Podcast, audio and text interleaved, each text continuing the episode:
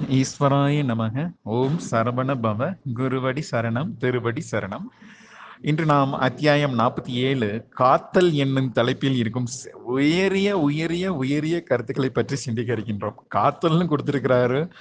அத்தியாயத்தை படிக்கும்போதே முருகப்பெருமானுக்கு நம்ம நன்றி செலுத்த வேண்டியதா இருக்குது. ஏன்னா இவர் கழிவுகளை வந்து இப்போ ரெண்டு விதமா பிரிக்கிறாரு. ஒன்று உடலில் ஏற்படும் கழிவுகள் இரண்டு இன்னொன்னு சிரசில் ஏற்படும் கழிவுகள். ஸோ உடலில் ஏற்படும் கழிவுகளை நம்ம தெரிஞ்சோ தெரியாமலோ ஏத்துக்கிட்டே இருக்கணும். சரி என்னதான் பண்றது அப்படின்னா உடலில் ஏற்படும் கழிவுகளை நீங்கள் உடற்பயிற்சியின் மூலம் நீக்கி விடுங்கள் அப்படின்னு சொல்றாரு. முன்னாடியே பார்த்தோம் இல்லையா? வேர்வை சொட்ட சொட்ட சொட்ட எக்ஸசைஸ் செய்யறதுனால உடலில் ஏற்படும் கழிவுகளின் தேக்கம் வந்து நடைபெறாமல் நீங்கிவிடும். சரி இப்போ சிறுசில் ஏற்படும் அணுக்களின் கழிவுகளை நாம் எவ்விதம் தீர்ப்பது அப்படின்னு பார்க்குறப்ப தான் இன்னொரு முக்கியமான பாயிண்ட் இருக்கு. ஸோ இது வந்து ஆகம விதத்தில் குறிப்பிடப்படும் ஆணவத்தினை நீக்கிட உதவும் ஒரு பயிற்சி என்பதை என்பதாக நான் உணர்கிறேன். அதாவது ஒவ்வொரு நாளும் சிரசில் உள்ள அணுக்களை அது என்ன சொல்றாருன்னா அந்தியிலும் சந்தியிலும் நற்சிந்தனைகளை இயற்றி இறை ஆற்றலை தொழுது வழிபட.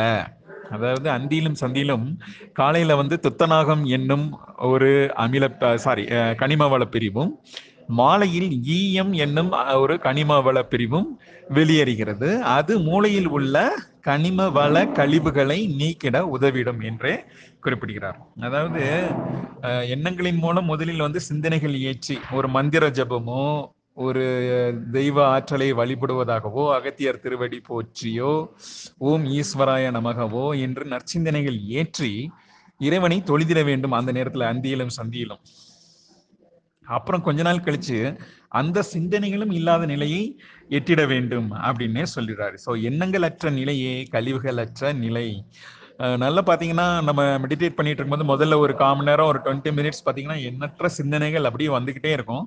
அப்புறம் கொஞ்சம் கொஞ்சமா நீங்க பார்க்க பார்க்க பார்க்க அதாவது அது அந்த சிந்தனைகள் வர்றதை நம்ம வந்து தியானம் பண்ணும்போது என்ன நினைக்கிறோம்னா மெடிடேட் பண்றப்போ இவ்வளவு சிந்தனைகள் வருதே நம்ம என்னதான் பண்றோம் ஆனா அந்த சிந்தனைகள் எல்லாம் கழிவுகளாக வெளியேறுகின்றன. சந்திர சொரபி வெளியேற்றும் கழிவுகளே அந்த சிந்தனைகள் என்பதனை நாம் மிகவும் உணர்ந்து கொள்ள வேண்டும். ஸோ கழிவுகள் வெளியேறிக்கிட்டு இருக்கிறது தான் அந்த எண்ணங்களின் வெளிப்பாடு. ஸோ எவ்வளவு எண்ணங்கள் வந்தாலும் அட்லீஸ்ட் ஒரு ஸ்டார்டிங் ஆஃப் தி மெடிடேஷன் பீரியட்ல ஒரு டென் டு ஃபிஃப்டி மினிட்ஸ் வந்துகிட்டே தான் இருக்கும். அதுக்கப்புறம் கொஞ்சம் கொஞ்சமாக குறைவதையும் நாம் கண்டுகொள்ளலாம். அந்த அந்த பீரியடை வந்து கொஞ்சம் கொஞ்சமாக எக்ஸ்டெண்ட் பண்ணிட்டே போயிட்டு இருக்க வேண்டியதான் ஸோ சரசணுக்களின் கழிவுகளை நீக்கிவிட அமைதி நிலை என்பது சித்திக்கும். அப்புறம் இன்னொரு மெத்தட் சொல்றாரு. உரையாடல் மூலம். அதாவது சின்ன குழந்தைகள் பாருங்க எப்பவும் பேசிக்கிட்டே இருக்கிறாங்க. அப் டு ஒரு எட்டு பத்து வயசு வரைக்கும் குழந்தைங்க வந்து பேசிக்கிட்டே தான் இருக்காங்க. இப்போ தான் செல்ஃபோன் எல்லாம் பிடிச்சிக்கிட்டு விளையாண்டுட்டு இருக்கே தவிர சின்ன குழந்தைகள் ஏன் பேசிக்கிட்டே இருக்கிறாங்க? அப்போ அவங்க கூட பேசிக்கிட்டே இருக்கும்போது நம்மளுடைய சிந்தனைகள் மாறுபடுவதற்கு வழி இருக்கிறது. இல்லைன்னா பெரிய மகான்கள் ஆற்றும் சொற்பொழிவினை ஒரு பத்து பதினைந்து நிமிடமாவது டெய்லி கேளுங்க. அவர் சொல்லும் கருத்தினர் நம்ம கேட்கும் போது நமக்கு ஒரு வாழ்க்கையில் ஒரு தெளிவு பிறக்கும். பிரம்மகுமாரி சிவானின்னு ஒரு சிஸ்டர் இருக்கிறாங்க. அவங்க பேச கேட்கும்போது நல்ல மைண்ட் வந்து அன்னைக்கு ஃபுல்லாவே சார்ஜ் ஆயிடும். அவங்க டெய்லி இதை தான் சொல்றாங்க. டெய்லி காலையில ஒரு டென் மினிட்ஸாவது நீங்க வந்து பேட்டரிக்கு எப்படி நம்ம சார்ஜ் போடுறோமோ உங்களோட ஃபோனுக்கு எப்படி சார்ஜ் போடுறோமோ அதே மாதிரி உடலுக்கும் உள்ளத்திற்கும் நம்ம சார்ஜ் போடாம அது வந்து சீரா இயங்கணும்னு எதிர்பார்த்தா எப்படி அப்படிம்பாங்க. ரொம்ப அருமையான கருத்து. அப்புறம் இன்னொரு முக்கியமான கருத்துக்கள் சொல்றாரு. கழிவுகளை நம்ம எப்படி நீக்கணும்னா ஒன்று காய் கனிகளை ஏற்க வேண்டும். இல்லை மிக சத்து வாய்ந்த தாவர வகைகளை ஏற்க வேண்டும். இல்லைன்னா ஒரு டைம் அதாவது மூத்த நாள் சமைத்த உணவு அமுதனினும் உண்டிடோம் அப்படின்னு ஔவையார் பிராட்டி கொடுத்துருப்பாங்க. அதே மாதிரி உணவுகளை உண்ணும் பொழுது நாம் வந்து சூடேற்றம் கொண்ட உணவுகளே உண்ண சொல்றாரு. கொஞ்சம் ஆறிட்டுனா கூட அதை மறுபடியும் சூடேற்றி உண்ணணுமா? இந்த கலிகாலத்தில் ஒவ்வொரு வேலைக்கும் ஒவ்வொரு உணவு சமைக்க இயலுமா? ஏற்கனவே பணிச்சுமையில் முங்கி கிடக்கும் தாய்மார்களுக்கு இது கூடுதல் பணிச்சுமை அல்லவா? என்பது என்பது போன்ற கருத்துக்கள்லாம் நம்ம சிந்திக்க வேண்டியிருக்குது. இதெல்லாம் முருகப்பெருமானுக்கு தெரியாமலா இருக்கும். இருந்தாலும் சூரியட்டம் கொண்ட உணவுகளை உண்ணிட வேண்டும் அப்படின்னு சொல்றாரு. ஸோ மூளையின் முக்கியமான பணிகள் என்னன்னா உடல் உறப்பிற்கும் ஆற்றல்களை நல்வது சிரசின் அணுக்களுக்கு உணவினை அளித்து ஆன்ம விடுவிப்பது எரிபொருளை எரித்து ஆற்றல்களை பிரித்தல்வது. இந்த நான்கு யுகங்களுக்கும் ஒரே ஒரு பாயிண்ட் வந்து ரொம்ப பொதுவானதா இருக்கும்.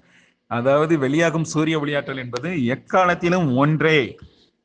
ஆனால் புவிய அடைஞ்சிடும் அடைந்திடும் நேரத்தில் கழிவுகள் கூடுவதன் மூலமாக நாம் ஏற்றிடும் சூரிய ஒளி ஆற்றலில் கழிவுகளும் கூ- கூடிக்கொண்டே செல்கின்றது. அப்புறம் சில இரவா நிலைகளை எப்படி சித்திக்கும்? பிணிகளற்று வாழ்வது எப்படி? அழிவில்லை பிணியில்லை மூப்பில்லை இறந்தலியும் மார்க்கமும் இல்லை அப்படின்னு சொல்றாரு. இப்பதான் எனக்கு ஒரு வள்ளல் பெருமானோட பாடல் ஒன்று நினைவுக்கு வருது.